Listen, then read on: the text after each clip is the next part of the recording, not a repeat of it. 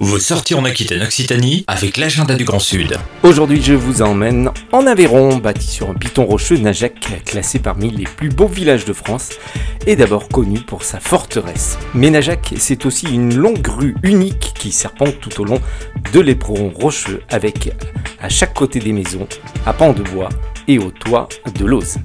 Cette longue rue qui relie la place du Faubourg au quartier de la Pause, où l'on posait des fardeaux avant d'attaquer la montée euh, du village, est parfois coupée par une ruelle permettant d'aller à l'ancien chemin de ronde.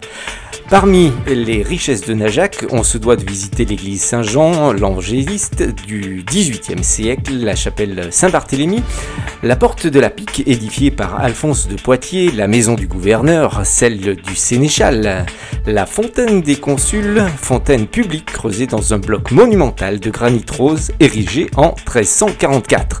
Avoir également la place du Barry et le pont Saint-Blaise où les seigneurs locaux puis les consuls agissant pour le compte du roi de France y tenaient péage percevant les taxes sur les personnes et les marchandises.